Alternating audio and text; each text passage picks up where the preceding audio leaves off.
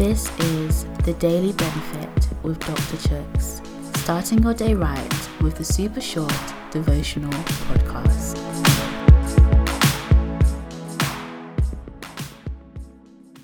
Hey guys. Today's reading is taken from 2 Corinthians chapter 9 verse 7. You must each decide in your heart how much to give. And don't give reluctantly or in response to pressure, for God loves a person who gives cheerfully.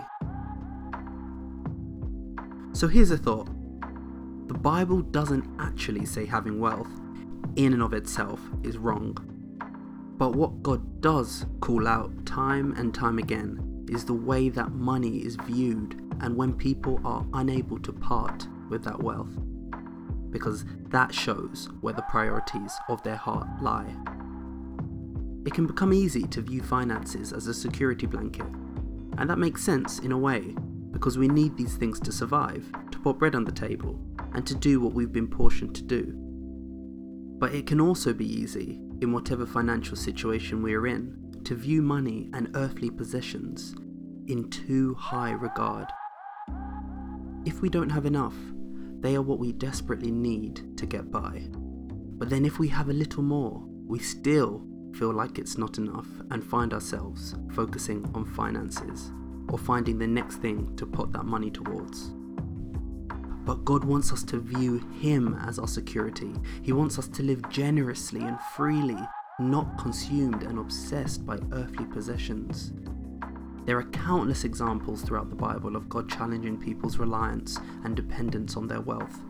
One way to challenge that reliance is to assess the freedom with which you give out Set the default position of your hearts to give.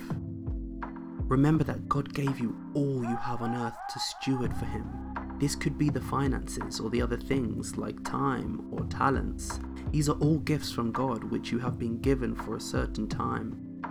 You should use these wisely and think of them as God given things that you're borrowing for a time to look after and use wisely. If you give out, you are giving back to God what's rightfully His. Willingly giving shows faith and trust in God and not in His provision. Today's reading highlights this. Even when the given may stretch your situation, you have built your reliance and security on God to provide what you need for today. You are not being forced, but can actually give cheerfully. There can be a lightness and freedom in this giving. Pray with me.